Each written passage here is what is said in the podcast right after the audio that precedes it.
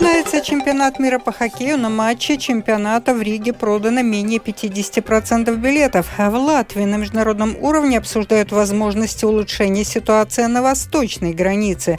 Спецпредставитель Китая намерен отправиться в Украину, Россию, Европу для содействия мирным переговорам.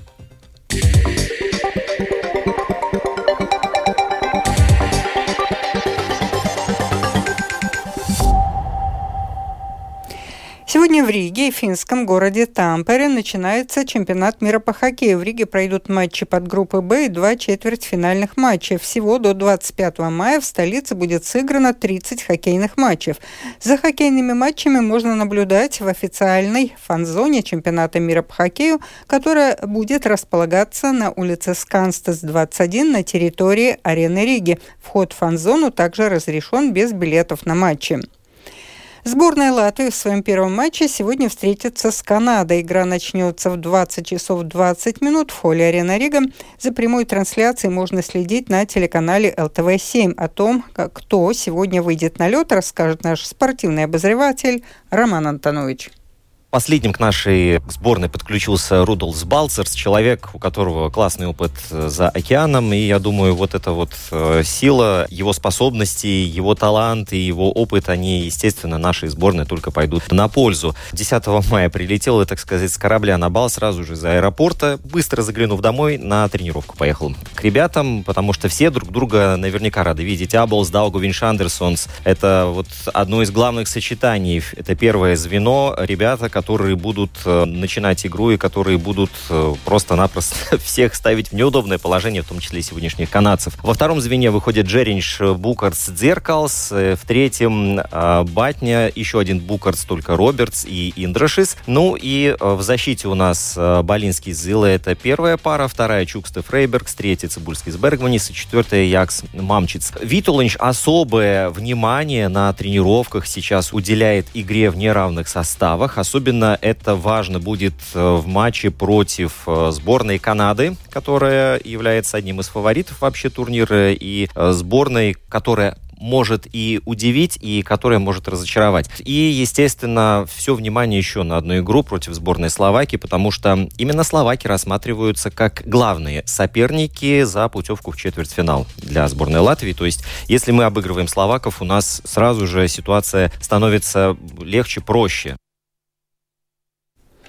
Вчера латвийские игроки провели последнюю полноценную тренировку перед началом чемпионата. Главный тренер сборной Латвии Харрис Виталинч указал, что у него уже есть ясность относительно вратарей для сегодняшнего матча, однако кто именно сегодня вечером будет стоять на воротах, Виталинч не сообщил.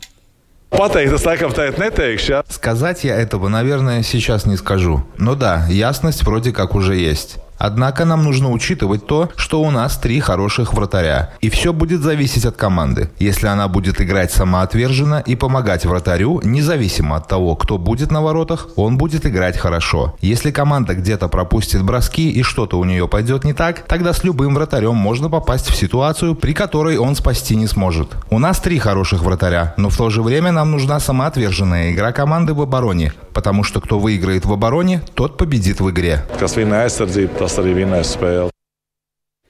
Добавим, что вратарями латвийской сборной на матчах чемпионата мира по хоккею будут Кристерс Гудлевскис, Иварс Пуниновс и Артур Шиловс. На матче чемпионата мира в Риге продано менее 50% билетов, то есть меньше половины. Из 240 тысяч, э, которые доступны, по последним данным, продано около 110-112 тысяч. Это в программе «Домская площадь» признал член правления Латвийской Федерации хоккея, руководитель организаторов чемпионата мира с латвийской стороны Эдгар Бунцис. Вот как он сам оценивает процесс продажи билетов.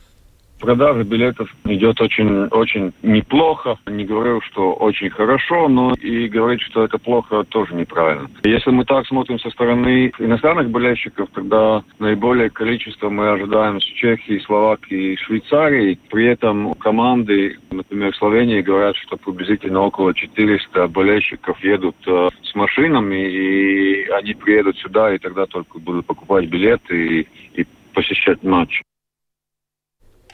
Также, говоря о продаже билетов на чемпионат мира, Эдгар Бунцес отметил, что те иностранные команды, которые привезут, э, проведут в Риге свои матчи, не могут привести своих болельщиков. Мы должны учитывать, что такие команды, как Канада, Казахстан, Словения, не могут э, в Латвии привести своих болельщиков, и их база болельщиков не настолько большая. Поэтому, если мы выйдем на цифру приблизительно 60% от всего, я думаю, что это будет очень хороший результат. Сегодняшнего дня по 28 мая столица планирует принять более 30 тысяч любителей хоккея и более 300 спортсменов из разных стран мира, сообщили в Рижской думе.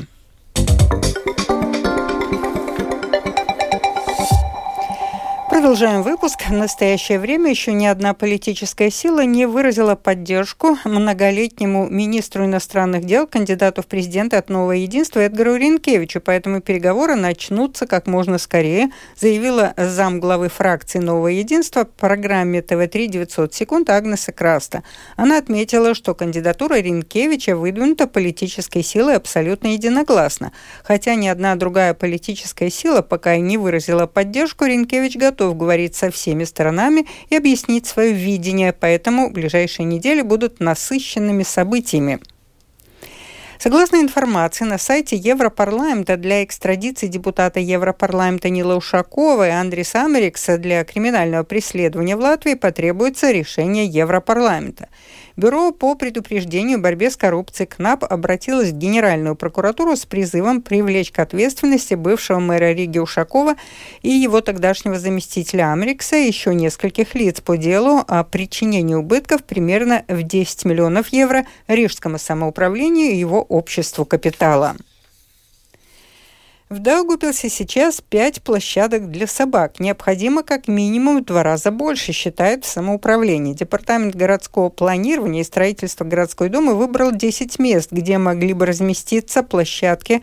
Кроме этого, необходимо обновить имеющиеся. Если идею поддержат депутаты и в бюджет внесут изменения, то хотя бы одну площадку получится построить в этом году. Подробнее в сюжете Сергея Кузнецова. Одна из пяти площадок для выгула собак в Даугавпилсе находится в парке Айспилстас, рядом с озером Губище. Утром жильцы выходят из ближайших многоэтажек на прогулку с питомцами. С теми, с кем удалось поговорить, идее обновления и созданию новых площадок отнеслись спокойно. Ну, не знаю, я тут только тут гуляю. Ну, у меня маленькая собачка. Это вопрос к большим собакам. Нам там много места не надо. Так вроде ничего, хорошо. Устраивает, а почему нет? Ну, просто сейчас планируется и как новые обновлять. Ну, пусть обновляют. А вы часто пользуетесь вот это или хватает дорожек по парку пройтись? Ну, по парку в основном хожу. А самой площадкой пользуетесь? Да, иногда. На площадке сейчас собака. Если я пущу собаку на площадку, они будут драться у собаки тоже каждый характер свой. Следующим моим собеседником оказался Анатолий Фишер, первый председатель еврейской общины Даугавпилса, который поделился историческим контекстом парка Айспилсетас. О том, что здесь располагалось еврейское кладбище, знают многие. Но о том, что в связи с этим был спор о размещении площадки для выгула собак, известно меньше. Здесь, здесь выгуливать, здесь хватает. А там, что где-то в городе, я не знаю, когда было закрыто еврейское кладбище, то здесь делали для выгула собак и построили специальное сооружение. Мы категорически возражали. Снесли. Но я вам должен сказать, что мы довольны, у кого собаки есть. А вот вы пользуетесь, я знаю, там специальная площадка, или вам это не так актуально? Это бывшая часть мусульманского захоронения. Об этом мало даже кто знает. Всего в Даугавпилсе установлено 5 площадок для выгула собак – но все они устарели морально и физически. А кроме этого требуются новые, отмечает руководитель Департамента городского планирования и строительства Даугавпилской городской думы Санта Пупиня. Площадок для выгула собак не хватает в других микрорайонах, да, потому как бы у, у нашего департамента есть предложение дополнить городскую инфраструктуру вот этими площадками, да, и мы, у нас как бы есть предложение на, ну, на 10 мест. Санта Пупиня сразу же объясняет, что речь не идет о строительстве сразу 10 площадок. Депутатам предлагает рассмотреть варианты, из которых выберут оптимальные места. А этот год а, в бюджете деньги на эту цель не, не запланированы, да, это ну, могут быть там а, изменения в бюджете, да, и могут а, выделить дополнительные деньги, да, депутаты. Но да, в принципе, мы можем обновить а, существующие какие-то или пару, или, или все площадки, да, ну и также сделать, ну, как минимум одну одну новую. Из расчетов департамента городу нужно как минимум еще пять площадок, чтобы они были доступны в каждом микрорайоне Даугавпилса. А, просто они все должны более быть современные, более оборудованные, получше, оснащены мусорниками для сбора. Там должны быть и мешочки, должна быть какая-то водичка подведена, чтобы ну, собачки могли попить а, в жаркую погоду. Ну, то есть, да, все это как бы требует современного решения, что на данный момент, ну, в принципе, на существующих недоступно. Департамент подготовил информацию о собачьих площадках по запросу представителя Комитета по хозяйству и развитию города Игоря Алексеева. И на ближайшем комитете вопросы осмотрят депутаты Гордумы. Сергей Кузнецов, Латгальская студия, Латвийского радио. В Латвии сегодня проходит большая международная конференция, на которой обсуждаются возможности улучшения ситуации на восточной границе Латвии и развития приграничного региона. Подробности у Скирманта Бальчуты. Организованная Министерством защиты среды регионального развития международная конференция сегодня проходит весь день. В ней принимают участие представители из Литвы, Эстонии, Польши, Финляндии и Норвегии, а также Организации экономического сотрудничества и развития. Главная цель конференции – узнать опыт других стран в развитии отдельных регионов на восточной границе Европейского Союза который, возможно, будет применим и в Латвии. При этом главный акцент делается именно на социально-экономическом развитии приграничных территорий и поддержке предпринимательства. После начала войны в Украине ситуация на границе сильно изменилась, подчеркнул в своей речи министр защиты среды и регионального развития Марис Спринджукс. Чтобы мы могли с высоты полета вертолета увидеть, какова реальная ситуация на восточных территориях, что у нас общего и отличительного, как мы себя ведем в этой ситуации, каждое государство по отдельности. И есть ли основания думать о коллективных действиях, чтобы мы были более эффективными и влиятельными, потому что эта ситуация с безопасностью совершенно точно не изменится даже в том случае, если война в Украине закончится быстро и победой. В любом случае, для нас этот железный занавес опустился. На конференции также будут искать дополнительные возможные инструменты поддержки в рамках предусмотренной для развития восточных территорий программы Европейского Союза, в том числе и для уменьшения социально-экономических последствий, вызванных военной агрессией России против Украины. Это было бы очень важно, учитывая ограниченное бюджетное финансирование Латвии. Скирман Табальчута, служба новостей Латвийского Латвийского радио. Украина и Россия приближаются к соглашению о продлении Черноморской зерновой инициативы, заявил глава Минобороны Турции Хулуси Акар. В Стамбуле прошли двухдневные переговоры с представителями Турции, России, Украины и ООН.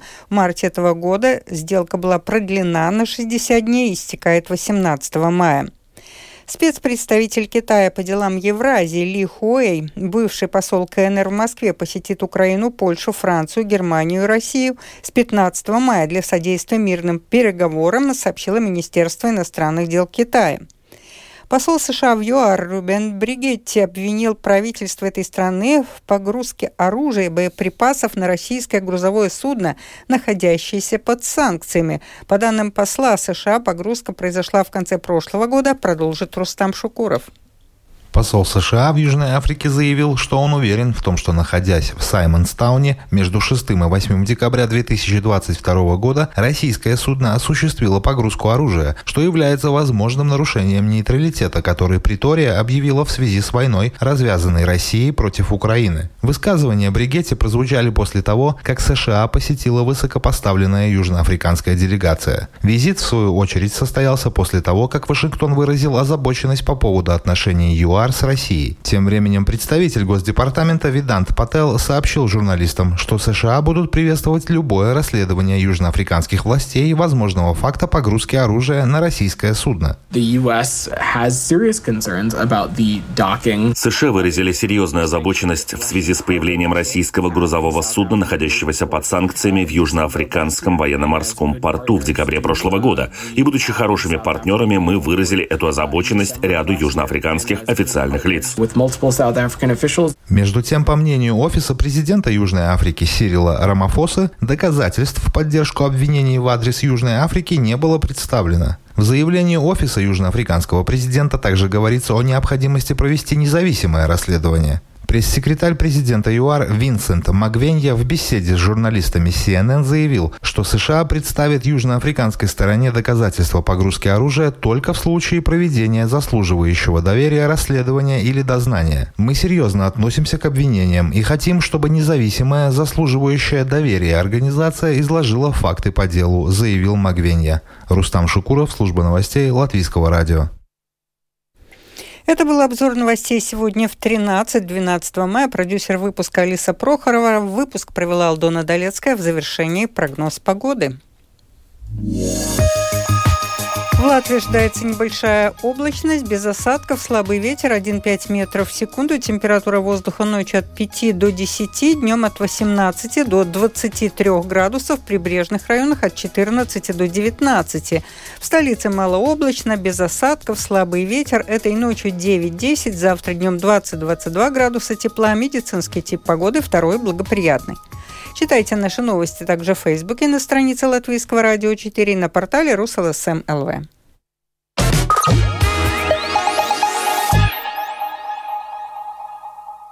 Продолжение дневной программы Латвийского радио 4 ретрансляция передачи «Радио Свобода» из Праги.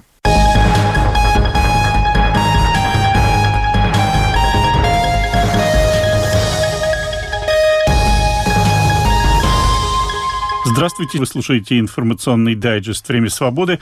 В этом подкасте я, Андрей Шроградский, знакомлю вас с событиями, которые мне представляются важными и интересными.